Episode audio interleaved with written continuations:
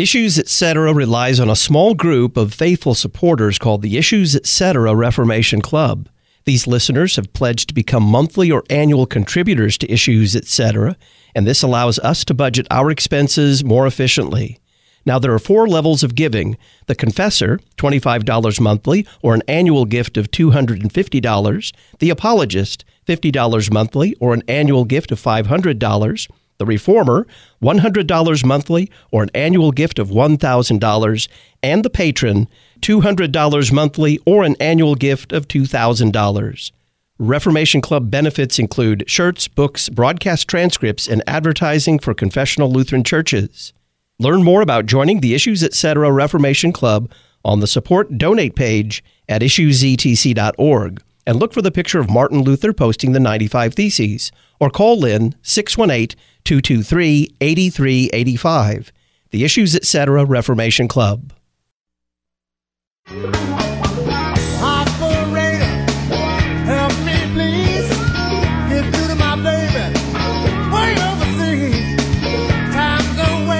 We have listener questions and comments on a recent conversation we had with Dr. John Bombaro on Christianity and myth.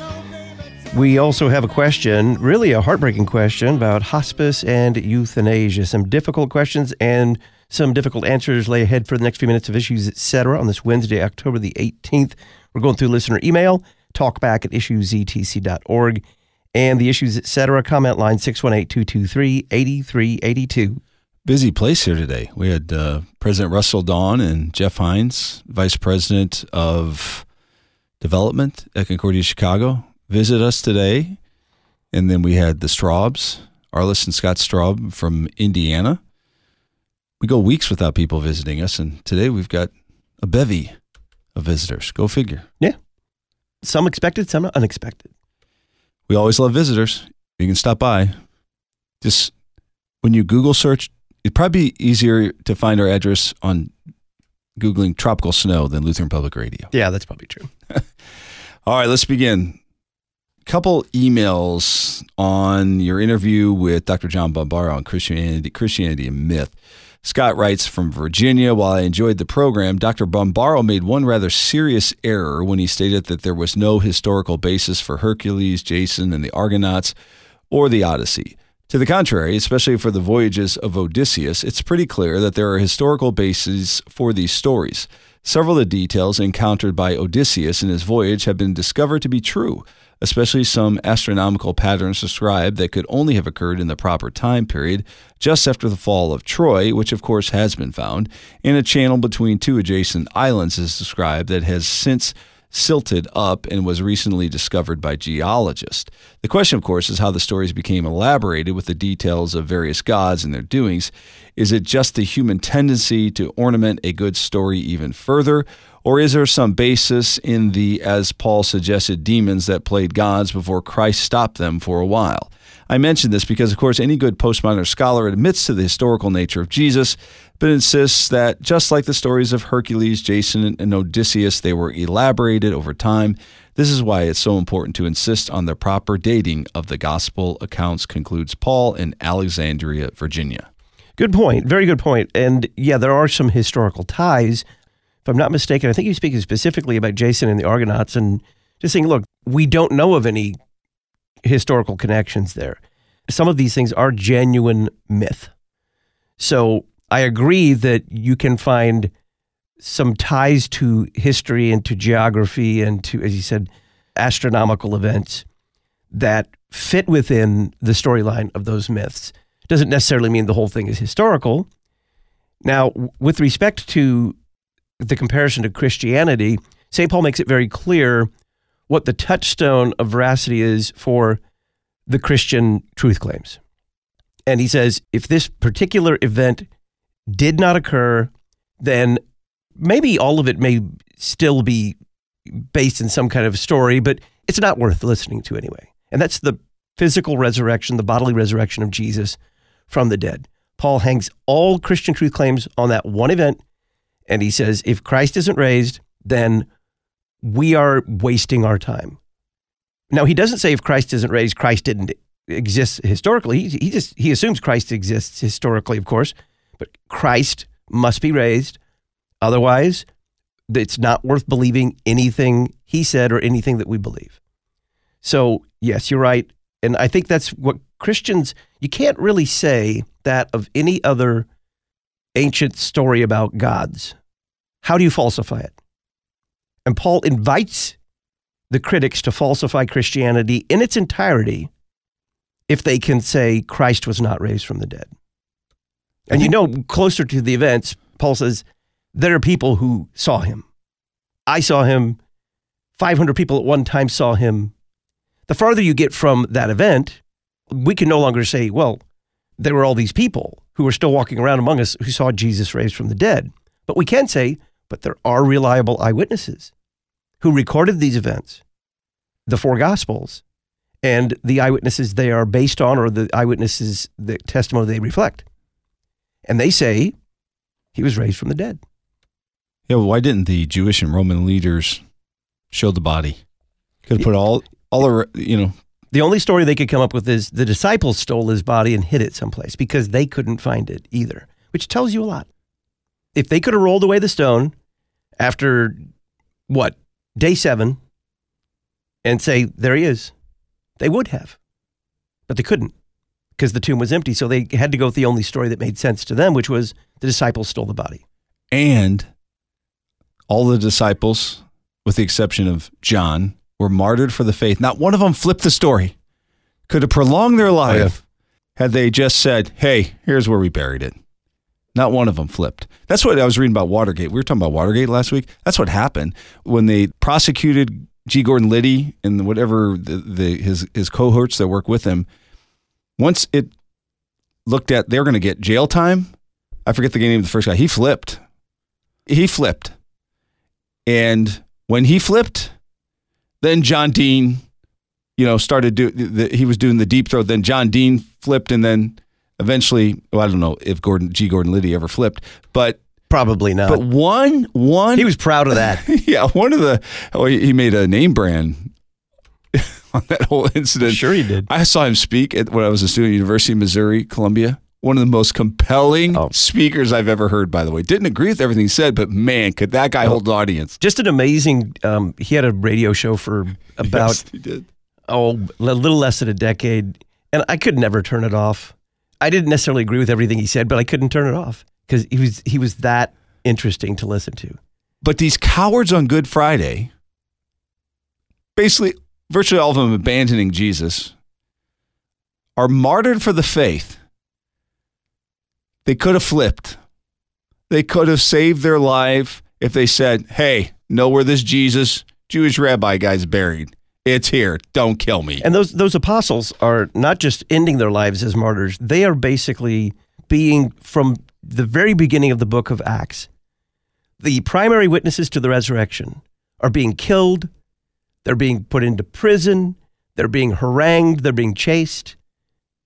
They had every motive if what they believed was entirely made up to as you say to flip the story and it would have been all all over. But they didn't. No torture, no death. And it picks up yesterday. We started this great series. I'm really looking forward. I've been putting it off for years because I'm lazy. The Scientific Vocation with Dr. Paul Edmond, the astrophysicist. And you remember he talked about almost abandoning the Christian faith when he heard the Big Bang, a cosmologist talk about the Big Bang theory. But what was it? The resurrection. Jesus, bodily resurrection, the eyewitness accounts prove that everything Jesus said and everything Jesus and Jesus was working with the Old Testament scriptures, right? That that brought him back to no, this stuff's real. This is historical and this is real. So just getting back to how the centrality and the importance of the eyewitness or the eyewitness accounts of the resurrection of Christ. And Dr. Bombaro's point was, of course, that while these events are all historically true and demonstrably true, what had been embodied in so many myths is is realized in the incarnation of Jesus Christ. That doesn't mean that people who were worshiping Zeus were worshiping the true God without knowing it. Paul forestalls that notion entirely. But it does mean that whatever hopes they invested in those myths were ultimately answered in the incarnation of Christ. Quickly, one more comment about your interview with Dr. Bombaro. Great question from Kim. I really enjoy listening to your sessions with Dr. John Bombaro, and the most recent was no exception Christianity and Myth. Would you please help me reconcile his teaching with 1 Timothy 4 7, where Paul tells Timothy to have nothing to do with godless myths? Greater understanding on myths within this context would be helpful to me. Thank you, and thank you for listening, Kim. Well, I think the key there is is godless myths. Of course, we also have Peter in one of his epistles saying we did not follow cleverly devised myths. So he's saying, and these things were not done in a corner. There's nothing secret about it.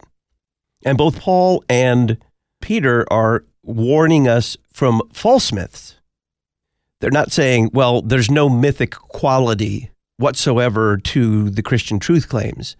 And that's why Dr. Bombaro was drawing so heavily on C.S. Lewis, who said, if you look at the stories that are told in the myths, they all are expressing this longing for something, for God to come and dwell among men. Now, it's distorted, it is perverted, it is hijacked by all sorts of the need to entertain people or whatever it was when they told these stories. But at their heart, they still express this desire for God to come. They do not fulfill that in any way. But they show this longing in sinful man, even sinful man who worships false gods, for something that can only be fulfilled in the incarnation of Jesus Christ. When we come back, some more listener email and the issues, etc. comment line.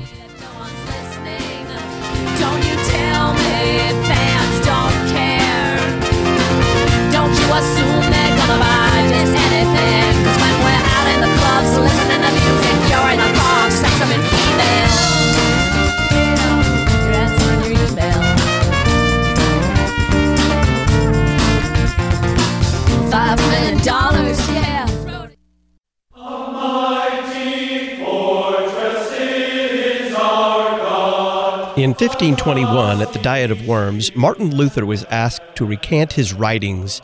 Luther responded, Unless I am convinced from the sacred scriptures that I am in error, I cannot and will not recant. Here I stand, I cannot do otherwise. God help me. Amen. Will you stand with us as we proclaim these Reformation truths in the 21st century? You can take your stand by becoming a monthly or annual contributor to Issues Etc. Find out the benefits of becoming an Issues Etc. confessor, apologist, reformer, or patron on the support donate page at issuesetc.org. Click the picture of Martin Luther posting the 95 Theses. Help us proclaim the solas of the Reformation Scripture, faith, grace, and Christ alone. Here we stand, Issues Etc., and you.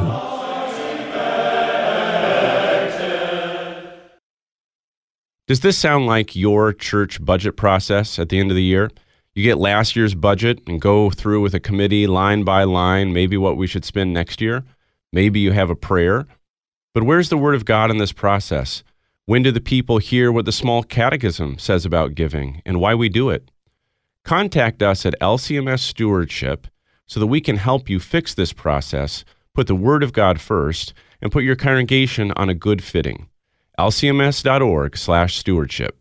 Are you tired of those who change their Christian confession because they are ashamed of what they are called to believe in today's world?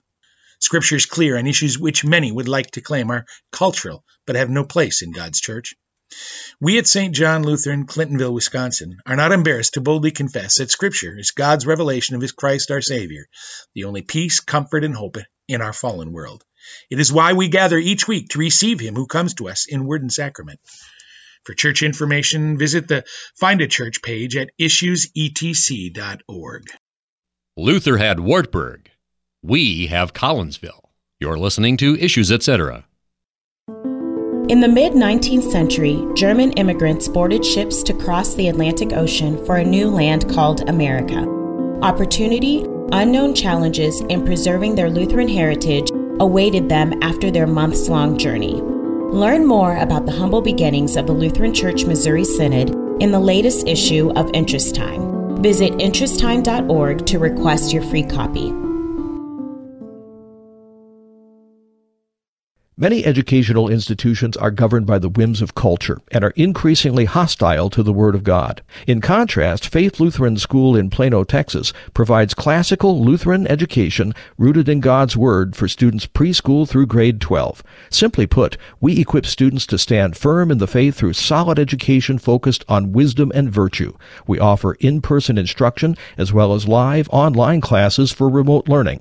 To learn more, visit flsplano.org. flsplano.org.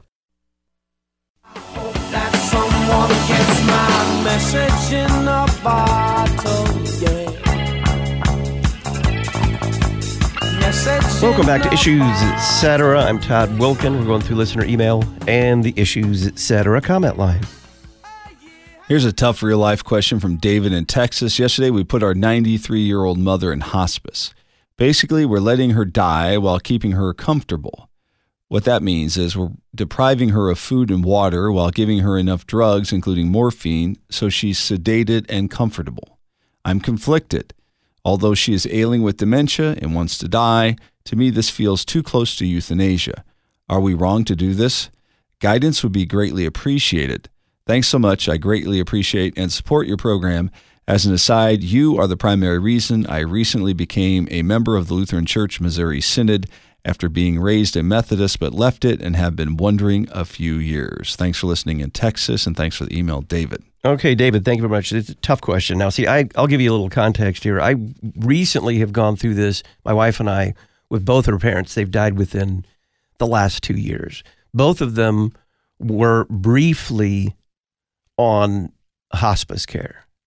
My mother in law, a little longer, my father in law, much shorter. He died very quickly. And you say you're you're conflicted, and I want you to understand this in the kindest way possible. You should be, because these are difficult, sometimes impossible decisions that family members have to make. What I would encourage you not to understand, you're not depriving someone of food and water, they are no longer able to ingest sustenance. Their body is no longer able to do this. And the drugs, the morphine, that's what it is, is going to keep them as comfortable, which we really, let's just be realistic, unconscious as possible as their body, sometimes slowly, and sometimes rather quickly shuts down. It's an inevitable process once someone stops eating and drinking. It's inevitable. Your body can't sustain itself. The organs begin to shut down one at a time. It's well documented. That's why hospice does what it does. Now, is there great potential for abuse of this system by either family members or by hospices? Sometimes they're not all great. Absolutely. Family members can say, oh, we're going to put her out of her misery. What they're really doing is they're putting them out of their misery. And as a pastor, I dealt with this. I, rem- I distinctly remember dealing with a young woman, a single young woman. Her dad was in the process of dying, and it was extremely difficult for her. And I said, the best solution, and it's not a perfect solution. Don't ever believe that this is a perfect solution. The best solution that we have is that we simply place your father into the hands of people who can keep him comfortable in his last hours. Have no illusions. Once you start the morphine, there's no going back. I'm not a medical expert, but once you start it, that process is going to continue. And you ask the question well, do those drugs hasten death? Again, I'm not a doctor, but my casual observation is yes, they do. They are a factor in the death. There's no doubt about it. Are they necessary to mitigate the pain? And the pain can be unbelievable, considerable. Are they necessary to mitigate the pain? That's the difference between euthanasia and what I'm talking about. Euthanasia is intentionally killing someone by the use of drugs. No, you're not. You are doing everything you can medically possible to keep them as comfortable as possible as their body shuts down and dies. So I don't think we've had enough time as a society to reflect upon hospice because what I've learned in the last two years is in terms of morality, there's a lot of gray area there. There's not a lot of black and white. Now, they might try and sell it to you as black and white, but you realize as you're watching someone die, I've watched many people die, but like I said, most recently with my in laws, you realize this is not the perfect solution. This is a necessary thing that we need to do to help our loved one as they die. But this is not a perfect solution. And there's nothing comfortable about it, there's nothing particularly peaceful about it.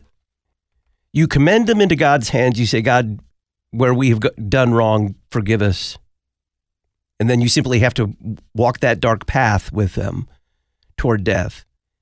This picture of kind of, I'll give you an example. My father in law, when he passed away, I was not there, but the rest of the family was there. We'd been able to visit a couple days before. And he had nurses who loved him. He had the whole family around him. They were reading Bible passages, singing hymns. He was not entirely conscious as far as we know but it made it no easier when the final moment of death came. They were simply trying to comfort him in every way they possibly could. So, with medical intervention and then with that spiritual care, he had his pastors around him. But it was still a terrible thing for him to die. It always is. We're taking an impossible, terrible situation and trying to make it just a little bit easier for the dying person and for everybody involved. That's all we're doing. what you realize is that the, the only solution to death is the resurrection. You can't ease somebody's way into it. And you, you realize hospice is a very clunky, imperfect way of easing someone into it. You sit there watching someone die and you say, the only solution for this situation is the resurrection. Because there's no good way to do it. And Absolutely Jesus, no good way. Jesus hates death more than we do, and that's why he came to conquer it. Jason, Indiana, thank you, thank you, thank you for your recent two part segment with Dr. Stephen Saunders discussing mental illness. As a recovering Pentecostal, I was regularly told that my bouts of anxiety and depression were a demon of depression, unconfessed sin, or some other cause of my own making. Through his word, exercise, sunshine, medication, a great psychiatrist, and phenomenal wife, I make it through every day, confident God will make me whole one day in his presence. Thanks for the feedback and thanks for listening in Indiana, Jason. And Dr. Saunders has written a tremendous book called Martin Luther on Mental Health Practical Advice for Christians Today. And it uh, is our Issues Etc. book of the month for October. It's very helpful, the insights that this 16th century reformer had in facing his own bouts with anxiety and with what we would call today clinical depression. Find out more about Martin Luther on mental health at our website, issuesetc.org or call Concordia Publishing House 1 800 325 3040. When we come back, we're looking forward to Sunday morning according to the three year lectionary with Pastor Sean Daenzer.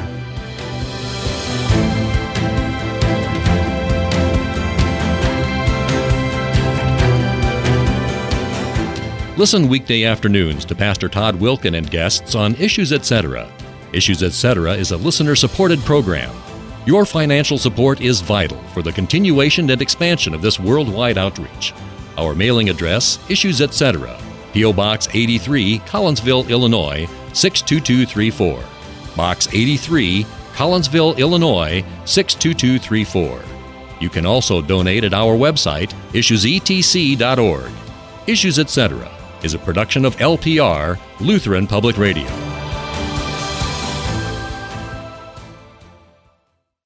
Trinity Orchard Farm is settled between two rivers, showing the way to the water of life. For worship that is reverent, relevant, and refreshing like pure water, or for excellent education in a unique setting, check out our church and school. We're just five miles north of Highway 370 on Highway 94 in St. Charles County. Visit us on the web at trinityorchardfarm.com. That's trinityorchardfarm.com. Our phone number is 636 250 3350. I am beautiful because I am fearfully and wonderfully made. I am accepted because I'm a part of His family through Jesus' shed blood. Unity Lutheran School in East St. Louis, Illinois, shines the light of Christ in one of the most impoverished cities in America. Learn how to support their mission work at unityesl.org. Unityesl.org. Today, with the help of the Holy Spirit, I say yes to God and His ways.